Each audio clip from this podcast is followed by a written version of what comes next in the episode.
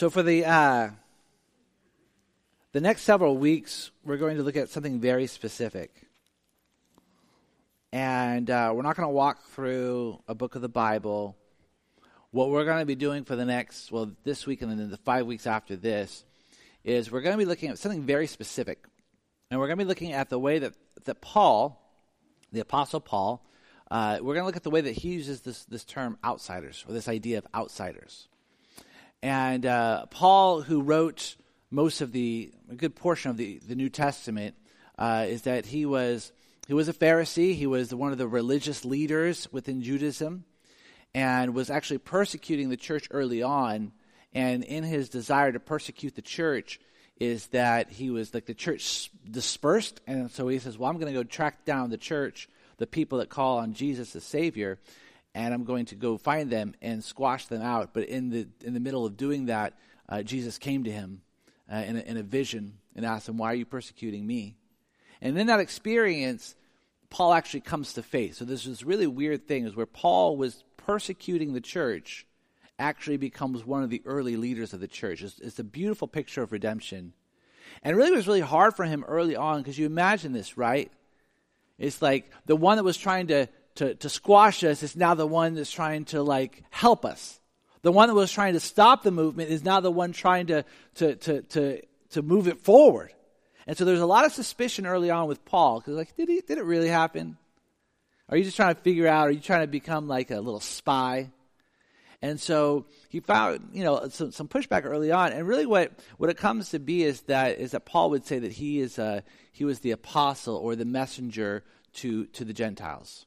And so, Jew, which is, would be a Jewish person, Christianity started within Judaism and then kind of came out of that.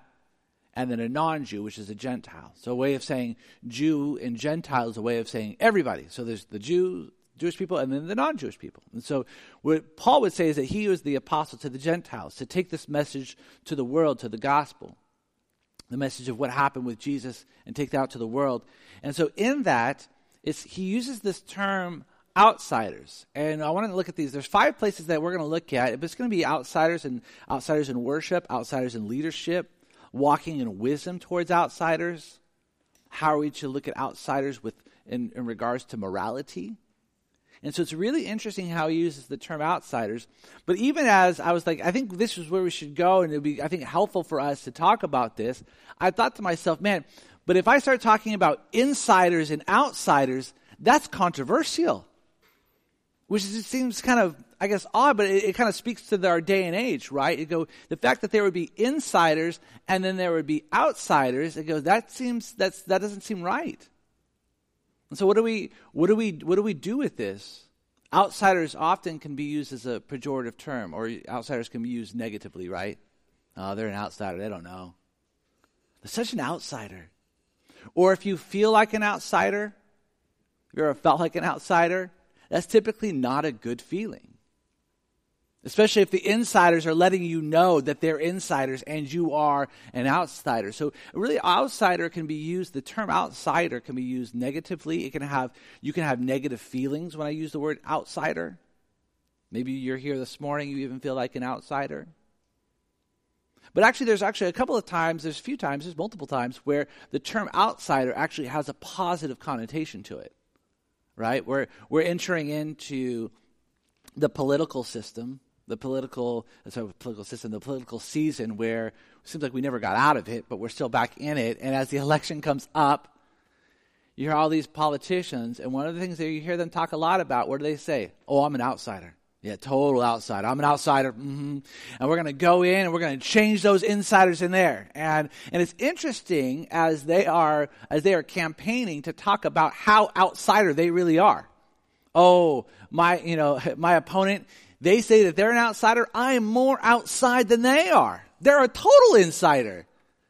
And they're arguing this, and I go, you're a political outsider, yet you've been in politics your whole life. I don't know if this makes any sense. But what they're really trying to, they're, they're really trying to identify with as being the outsiders. They're saying we're going to be the ones that, that bring change to the system. And so, and one of the things that they're trying to do then is, is identify with what? Other outsiders. You're an outsider. I'm an outsider mostly in the political realm. And so they say, I want to identify with you. I'm just like you. I'm not like them. So in that way, actually, outsider is a, is a good term. Yeah, I, have never heard somebody run on the campaign and go, yeah, I'm a total political insider. Yeah, vote for me because I'm a total insider. I'll get the job done because I'm an insider. You go, I'm not voting for you, right? That's not how that works. Another time maybe with the outsider could be used as a positive term is if you have some sort of like um, consulting firm that would come in. They go, something's happening internally in, in the organization, and we need an outsider's opinion. And it's a lot of times that seemed to be as like as, as more objective, right? With the insiders, going to be super subjective. But the outsider is actually going to give us a better perspective of what's happening. And so they'll bring somebody in who's, who's new to it to say, tell us, what do you see as an outsider? And really, there, the one, the first one with politics often is about change. The one with the with, with the other one with the, the uh, with the consulting is like you're going to give us a better picture of reality. You have a clear picture of what's happening. So in both of those ways, I think that the outside term outsider is actually used well, but that's not always the case. And so there's this relationship between the insiders and outsiders insiders often make outsiders feel like outsiders, and that becomes part of the problem. I mean, do they know? Do they know how outside they are? And do they know how inside I am? And so often the insiders can try to intimidate the outsiders. But interestingly enough, the outsiders intimidate at some level the insiders because the, the, the problem is, is if enough outsiders start coming in, they're going to start changing the system. And if they start changing the system, then maybe I'll find myself once again on the, the outside. And so, really, a lot of times the, the, the, the insiders are intimidated and scared about the outsiders because they want, they want to keep everything status quo. And so, we see the terms insiders and outsiders, and we have this insider and outsider problem culturally. And interestingly enough, one of the ways that we I think we've tried to deal with this as a culture is just to do just to do away with all of it. Just be like, well, there's there should be no insiders and there should be no outsiders. Everyone just is one whole thing. And I go, eh, but the thing is, I don't know if that's super helpful. I mean, you hear me? I think it's actually helpful to, to be able to understand that you're on the inside of some things, on the outside of other things this uh, this last Thursday, I spent I spent the vast majority of the day with uh, with Star Wars fans. They talk a different language, and they're friends of mine, really good friends of mine. But they, you know, most of the time we're talking about different things. But man, we get on the topic of Star Wars, and I'm like, okay, all right, well. Uh, which movie was that from? I mean, I, I, like it, but I don't, I don't speak the language. I learned one thing. I learned that Chewbacca was from the planet Kashyyyk. That's what I learned. And so I feel like I can drop that knowledge early on, just to, it's like a little bit of like cred. And then I move on from other things. Like, I'm like, oh, I was surprised I didn't see Kashyyyk in that movie. And they're like, oh, okay, he knows, but I don't know. Uh, I just know, that's what I know. And so, uh, and so, but I felt like a, a total outsider. And I thought to myself, as I was even preparing for this message, I go, I could actually change this. It's not that they, they're trying to keep me on the outside. They weren't making me feel dumb for knowing this, not knowing this stuff. In fact, they would love for me. They were wanting me to know this stuff. And I thought, yeah, I could totally change this. I could jump in to this world. And I thought to myself, I'm okay. I'm okay. I'm okay that they know it. And I'm okay that I'm actually an outsider in this world whenever I travel, my outsider status is very clear to me. As long as I'm in Natomas, guess what I am? I'm an insider. But as soon as I leave, really in this community or leave the state or the country, my outsider status is very, very clear to me. I was in Peru back in September. Guess what I felt like? An outsider. And every time I left the room, Every time I heard another language spoken, every time I wasn't quite sure what was the cultural norm, every time I was I wasn't sure if something was inappropriate or appropriate, I felt like an outsider. And, and, and hear me this, I think that that's okay.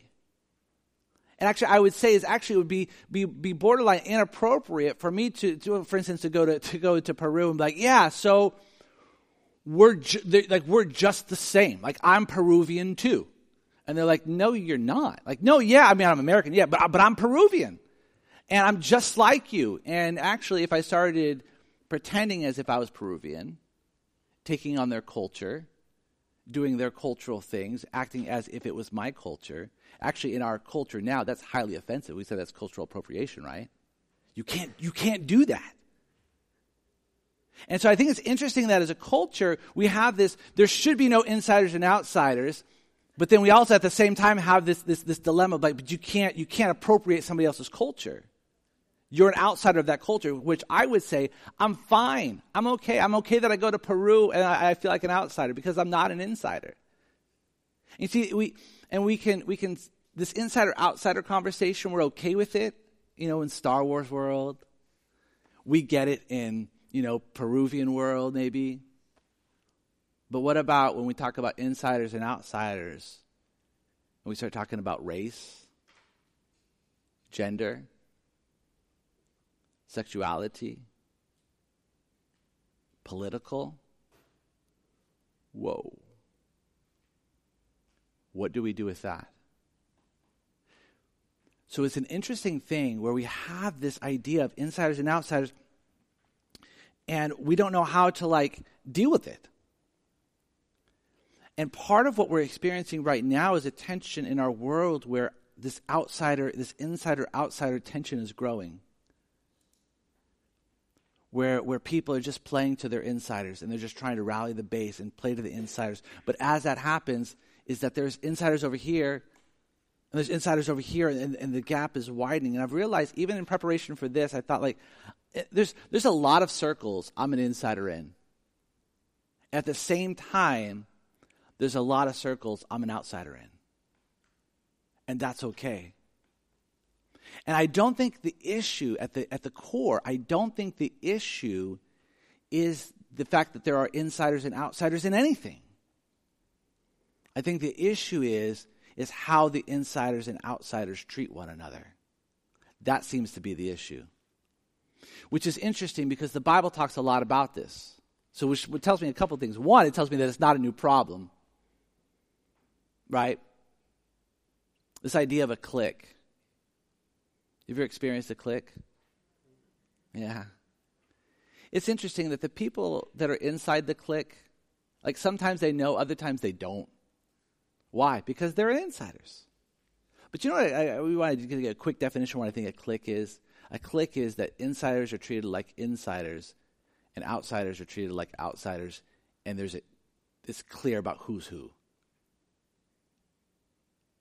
which is interesting because then we talk about there's this biblical value of what's called hospitality. And hospitality, you know, is more than just, by the way, like, oh, they're really hospitable. They, they gave me food. That's not necessarily what hospitality is. When we talk about a biblical idea of hospitality and a biblical value of hospitality, is this idea that you treat the outsider better than you would treat the insider. Which I think a lot of times we go, yeah, oh, that sounds, doesn't that sound great? We want to treat the outsider better than we treat the insider. So, for instance, when, when I was in Africa, we, uh, we, we, we ate a lot of meat. And we were having some conversations with the team to say, but this is not their normal diet. Their normal diet is rice and beans. Like, then why do everywhere we go we eat meat? Because, because we're outsiders and they want to treat us better. They're going to eat better because we're here. That's hospitality. And so we have this idea with hospitality to treat the outsider better than the insider. And by the way, you know who gets this? The hospitality industry. Their, their whole industry is built on treating strangers as if they are at home. That's, that's the industry. Which we like. It sounds good. Like, yes, until you're an insider and you start seeing an outsider treated better than you. And you start to think to yourself, who are they? Where? I'm glad you're here, but the, the, back of the line's there. You know, I'm, I'm, I'm, I'm wel- welcome, welcome, welcome. Back of the line, buddy. right? I got here before you. And so we're okay with this idea of outsiders treated better than the insider until it actually starts to happen, which is when we begin to have some issues with it. And so this is we see this throughout the scriptures. And so this idea of hospitality there's a relationship between the outsiders and insiders. And Paul is going to be using this term outsiders. And is not going to use it in a negative way, by the way. Spoiler alert, it's going to be very, he's going to speak very well, or to say that there's a, a level of respect, to treat them well. You have responsibilities to them. Now, Paul, when he wrote his letters, he was writing mostly letters to churches. Churches he had planted, some of them he had planted, some of them he had set up, but he was writing letters to churches, and he was telling them, hey, do this and don't do this. I, I, got word on the street that this was what's happening. Don't do that. Do this instead. And so this, a lot of his letters are, are just written to churches. And when he uses the term outsiders, a couple things that he's not saying. He's not talking about people who go to church and don't go to church. That's not what he's talking about. When he says outsiders, he's not talking about necessarily heaven and hell. The outsiders and the, oh yeah, they're outside of heaven and uh, they're inside heaven. That's not what he's talking about ultimately. He's not talking about who gives, who supports the church. He's not talking about those. What he's talking about when he uses the term outsiders and insiders, he's saying that basically the insiders are those who believe that Jesus is fully God and fully man, that his death on the cross was, was the substitute, that he died for them on the cross, his sin. He took on their sin on the cross, and that he rose from the grave three days later. He says those people are the insiders, and the outsiders are people who don't believe that. And and and so when we talk about insiders and, and outsiders, I want to say like like like that's that's what he's talking about. He's not talking about who's going to church, who's not going to church. He's not talking about, like I said, who's giving and who's not giving, or who's even going to heaven, who's not going to heaven. He's talking about those who believe that Jesus was fully God and fully man, died on the cross, and rose from the grave. Those are the insiders. And if they don't believe that, then they're an outsider. And maybe you're here this morning and you, you don't believe that, and you just heard me say, well, you're, you're an outsider. Well, I can tell you this. I'm glad that you're here. And I'm glad, I'm gonna, we're going to talk about some things, but I'm glad that you're here because there is a responsibility. And my prayer for you is that you would become an insider. One of the beautiful things about Christianity is that people, Christianity is exclusive. I go, well, yes, Christianity makes some exclusive claims, but all, all are invited in, all are included. It tells us that, that in Christ, right? It's this in Christ, male nor female, right? A Jew or Gentile, male or female, or free or slave. That all are the same in Christ. And what he's really saying is that no matter your, your race, your, your, your gender, or your social status, you have equal standing in Christ. And so, although Christianity makes exclusive claims, it is not exclusive in the sense of who can come. All are welcomed in. It's one of the differences between my friends with, with the Star Wars, going back to the Star Wars, is that they, they would love for me to jump into the world. I'm just, I'm just not going to. They want me to be a part of it. But I'm okay being on the outside of it. And so, if you're here and you're an outsider in that term, I want you to know that I'm, I'm glad. I want you to know that I'm glad that you're here because we're going to talk about some some really cool things. I think over the next uh, several weeks. And so, Paul, when when he he uses this term, he's really writing to the Jews and to the, the Gentiles. And, and he has this issue early on in the church is this racial tension that grows up between the, the Jews and the Gentiles. Because really, Christianity came out of the Jewish faith. And so early on, there's a lot of Jews. Basically, Christianity was all people who came they were from the Jewish faith that embraced Jesus as the Messiah. But as it started to go out into the Roman Empire, more, more Gentiles started to come in. And those Gentiles, they didn't get how things were run.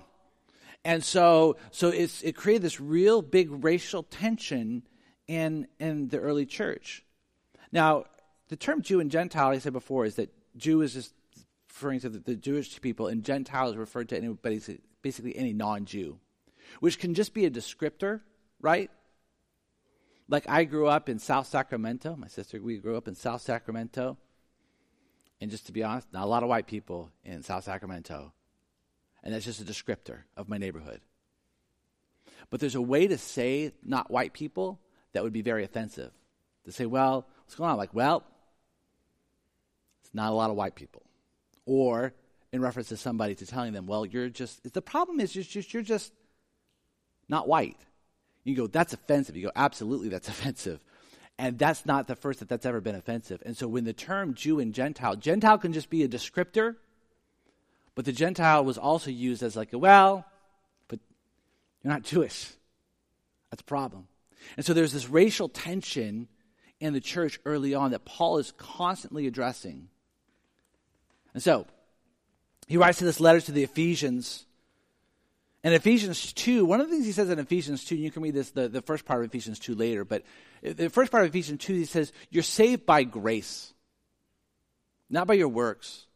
There's nothing you have done that earns you salvation. This is one of the beautiful things about Christianity is that you did not earn your salvation. You did not work your way towards God. There's nothing you did that could work your way towards God. God worked his way towards you. That's the story of Christianity. Not about humanity rising up, but about God coming down. Because there's nothing you did. You're saved by grace. And this idea is like, so, so nobody can boast about it. And then he addresses them in Ephesians chapter 2, verse 11. And that's where I want to go now. So if you have your Bibles, turn with me. It says, Therefore, remember that at one time you Gentiles in the flesh, called the uncircumcision by what was called the circumcision, which is made in the flesh by hands, remember that you were at that time separated from Christ, alienated from the commonwealth of Israel, and strangers to the covenants of, of promise, having no hope and without God in the world. And so Paul says, I want you to remember. And remember, who's he writing this to? He's writing to this to the, the church. And so what he says is, I want you to remember, hey, insider, Remember, at one time, you were an outsider. Even if you've been coming, we think about this, even if you've been coming to, to Northside longer than, longer than me, I've been here 14 years now. If you've been here longer than me, there was, you had a first Sunday here. Don't forget that at one point you used to be an outsider. And right now he's talking to the Christian faith. He goes, those of you that are, that are in Christ, don't, don't forget that at one point you used to be an outsider. And you remember what that was like? Gentile, right? Called the the uncircumcision by the circumcised, and that may not sound like really controversial to you, like, woo. But really, it, what, it, what it was is that the circumcision was the sign of the covenant with Abraham. It was a way to say that I belong to Abraham. I'm one of Abraham's children. I'm, I'm, I'm an heir to the promise. I'm an heir to the, the, the, the promises that God made to Abraham in Genesis chapter 12.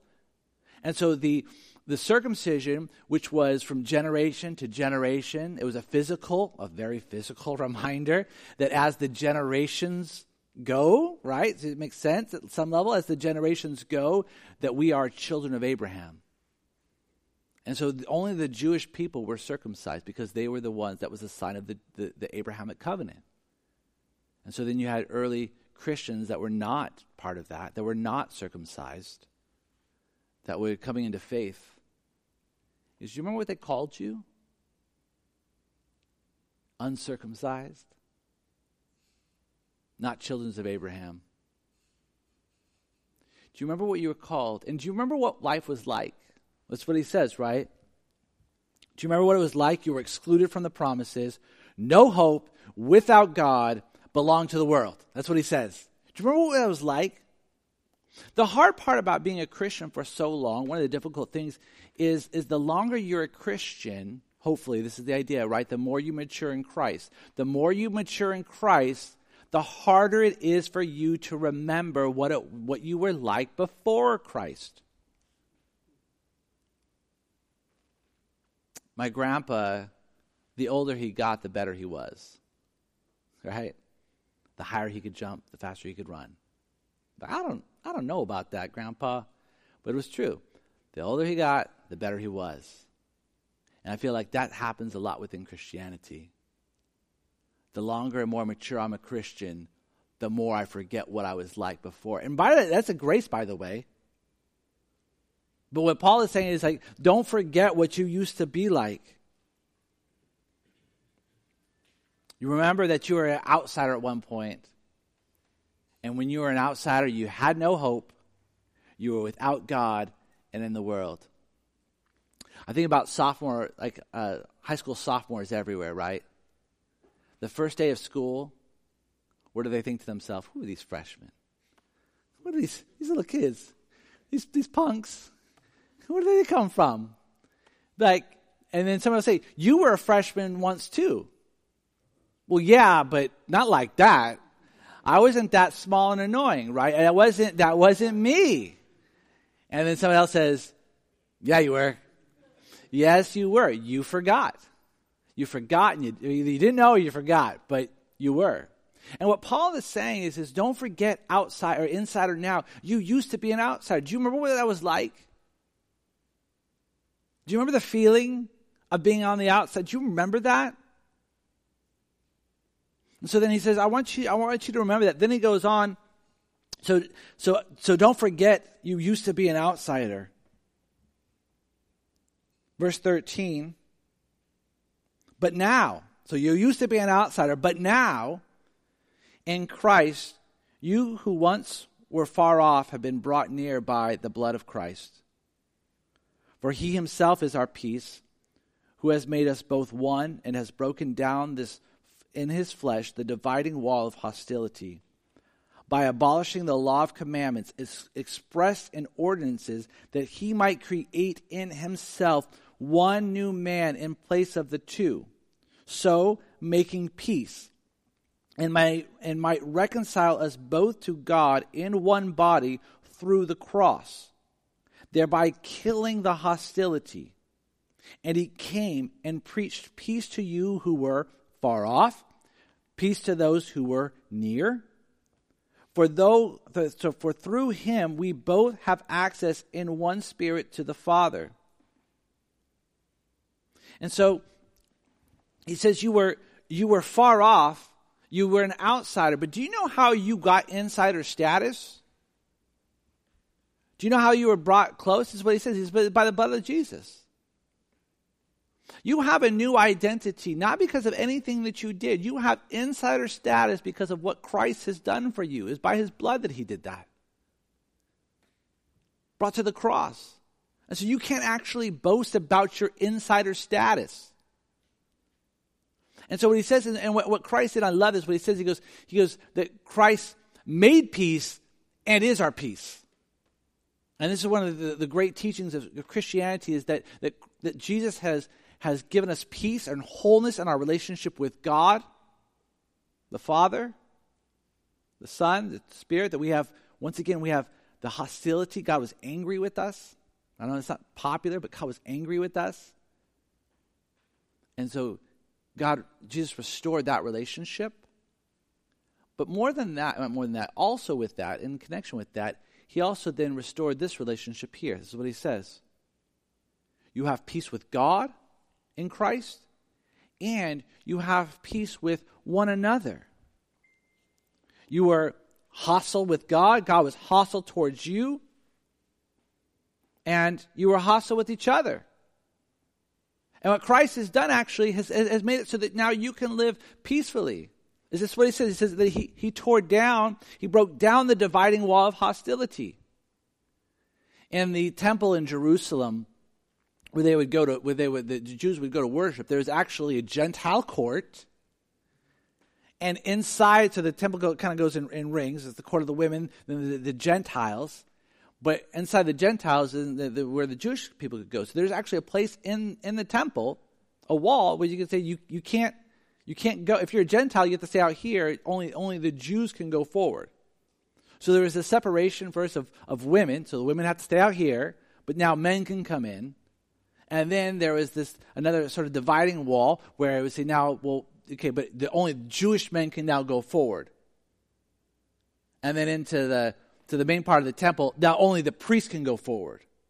And then to the holies of holy, then only the high priest once a year can go even further. And one of the things he's saying is that now he goes, that that's that's torn down.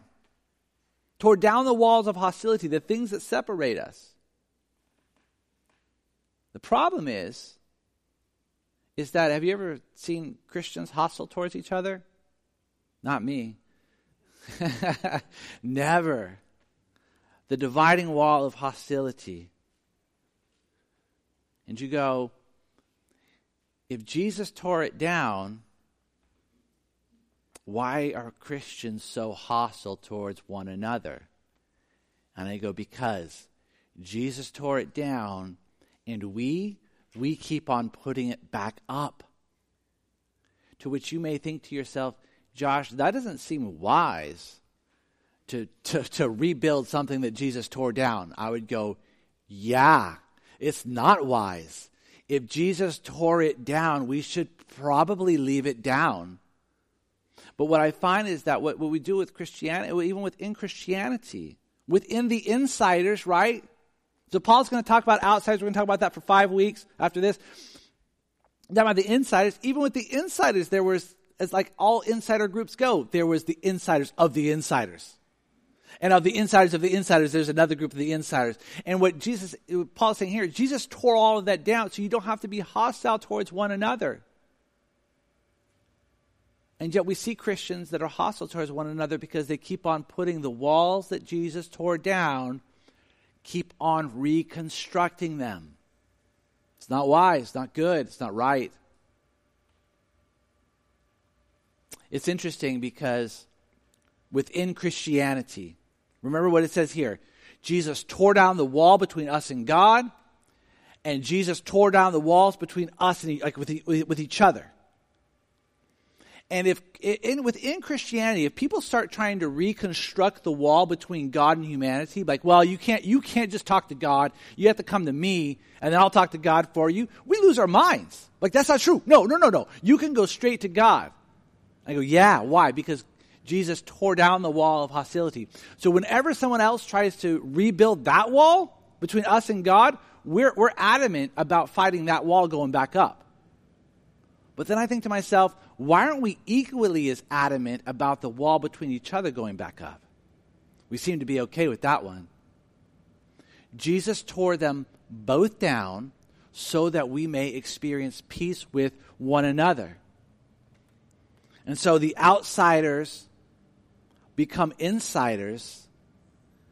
And then there's this community of ex outsiders that are now insiders. And that's what then he goes on to say then in, in 19 through 22. So then, you are no longer strangers and aliens, but you are fellow citizens with saints and members of the household of God, built on the foundation of the apostles and prophets, Christ Jesus himself being the cornerstone in whom the whole structure being joined together grows into a holy temple in the Lord. In him you also are being built together into a dwelling place for God by the Spirit. And so what he says is this new there's a new community at play here. And you're like you're invited in. And and Christ is the cornerstone. You have a new identity, a new community, and Christ is the cornerstone. His identity, who he says he is, and all the things he says about what his work on the cross and resurrection would do. It's interesting because sometimes people want to take the identity of Jesus, like, well, sure, he claimed to be God, but we're just going to take his teachings I go, no, the cornerstone or the Christ is the cornerstone of the faith. It's his identity and teachings together. By the way, if you take his teachings away from his identity, it would happen. Well, what will happen to the, your, your your faith or the structure, whatever it would be, would do what all things that happen when you move it off, it found, off its foundations, that it just collapse. Whenever people try to move Christianity off of the cornerstone of Jesus, what they end up with is a structure full of moralism that ends up just collapsing on itself. And so Paul says, You used to be outsiders, but now you're insiders. And that's, by the way, because of Jesus, not because you want to snuggle up to God, but because of the blood of Jesus.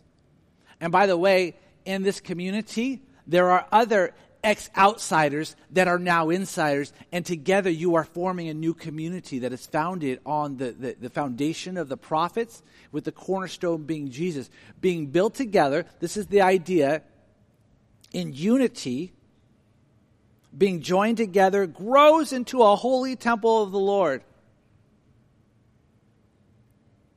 In theory, the church should be the, uh, the most unified community in our culture today. Right? We are all outsiders that are now insiders because of what Christ has done to us, done for us. And now we're, we're growing together into the holy temple of God. And so, in theory, the church itself should be the most unified community in our culture. The problem is, I've been working for churches now for 20 years, that's often not the case.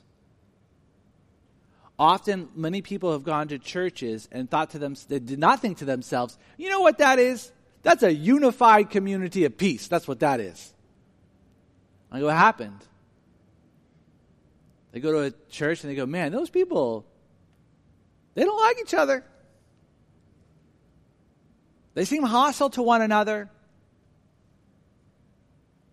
And we say, well, why is that still happening? You go, I'll tell you why it's happening because sin is still at play.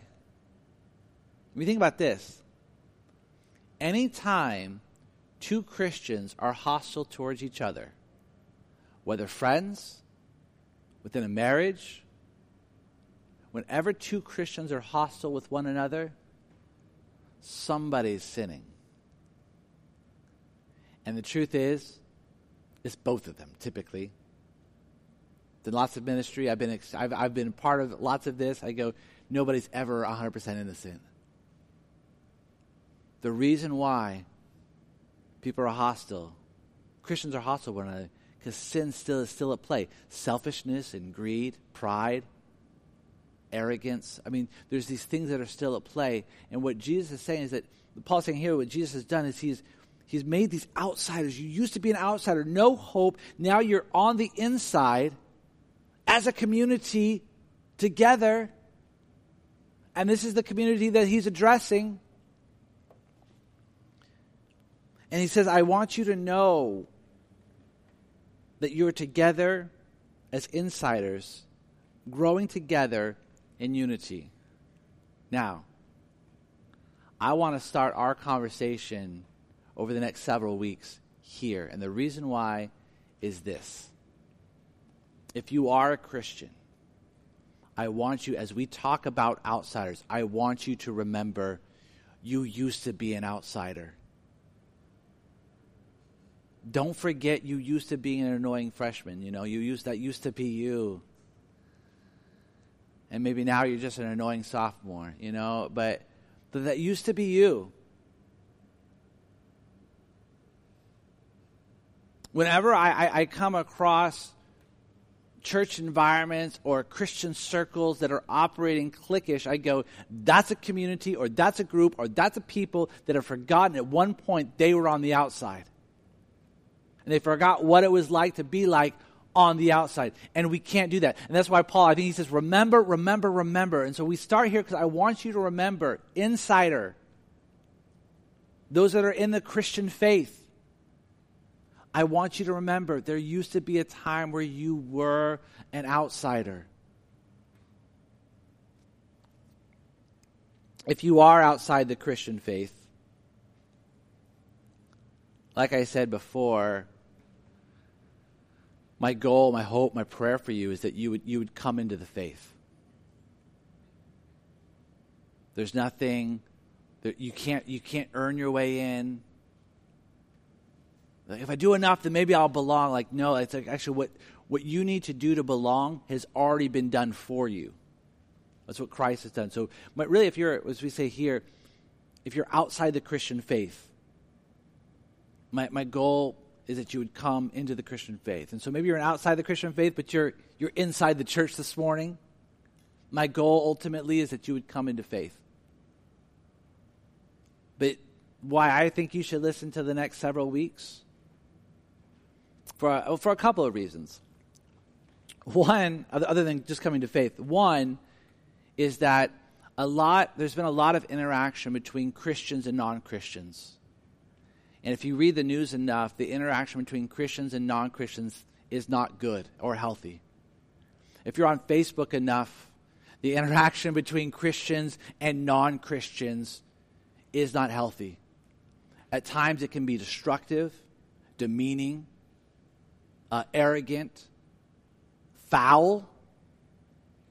And, and, and if, if you're outside the Christian faith and you're looking at that, and you think to yourself, man, that's like, that's what that's about. Like, I don't want to be a part of that. And so, one of the things I hope you'd even see over the next several weeks is, is some clarification to go, no, that, that's, not what, that's not what Paul talked about. That's not what Jesus talked about.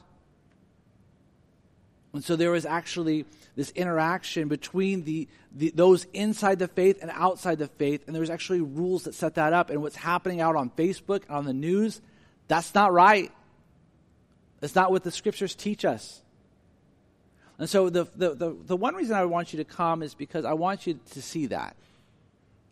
I want you to see what the Bible teaches about how Christians should actually interact with non Christians.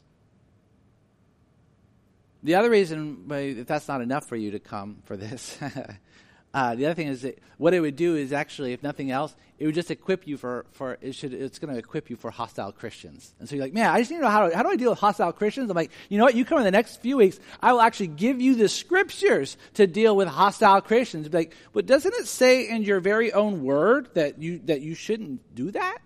And they'll be like, well, well, well, well. So, so it'll equip you to deal with hostile Christians.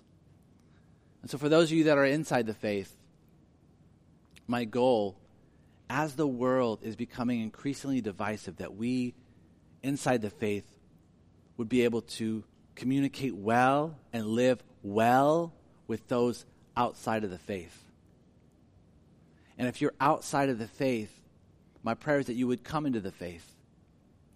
But if you're outside of the faith, that you would see that actually Christians have a responsibility to you. It's this weird thing where Paul is going to say, You have a responsibility. Those that are in faith, you have a responsibility to those that are not in faith. Do you know, by the way, Paul could have said, Ah, who cares? Who cares what they think? Who cares how you treat them? Who cares what they think? Who cares what they say?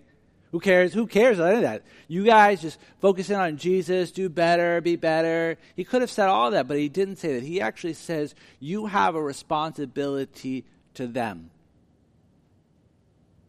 Well, what about what about them to me? Paul, well, that's their thing. But you actually have a responsibility to, to them. That the actually the insider has a responsibility to the outsider, and the outsider doesn't necessarily have the responsibility to the insider. And in the end, what Paul is saying is then, is then as you become an insider, now you're responsible to each other. But man, my, my prayer is even as as 2020 unfolds, I can't like there's just so so so little we can do with the Christian faith generally speaking, but specifically speaking here in this room and the lives that are affected by, by the lives that are here in this room, I go, I think we, we can be better stewards of the relationships that God's entrusted with us. And if you are the insider, my prayer is that you would, as it says, walk with wisdom with those that are outside the faith. Because what Paul's going to say is that the way we walk with those that are outside the faith is going to say something about the faith, and it may be the only thing that they ever hear about the faith. And so this week, if nothing else, you just start thinking about how do I treat outsiders?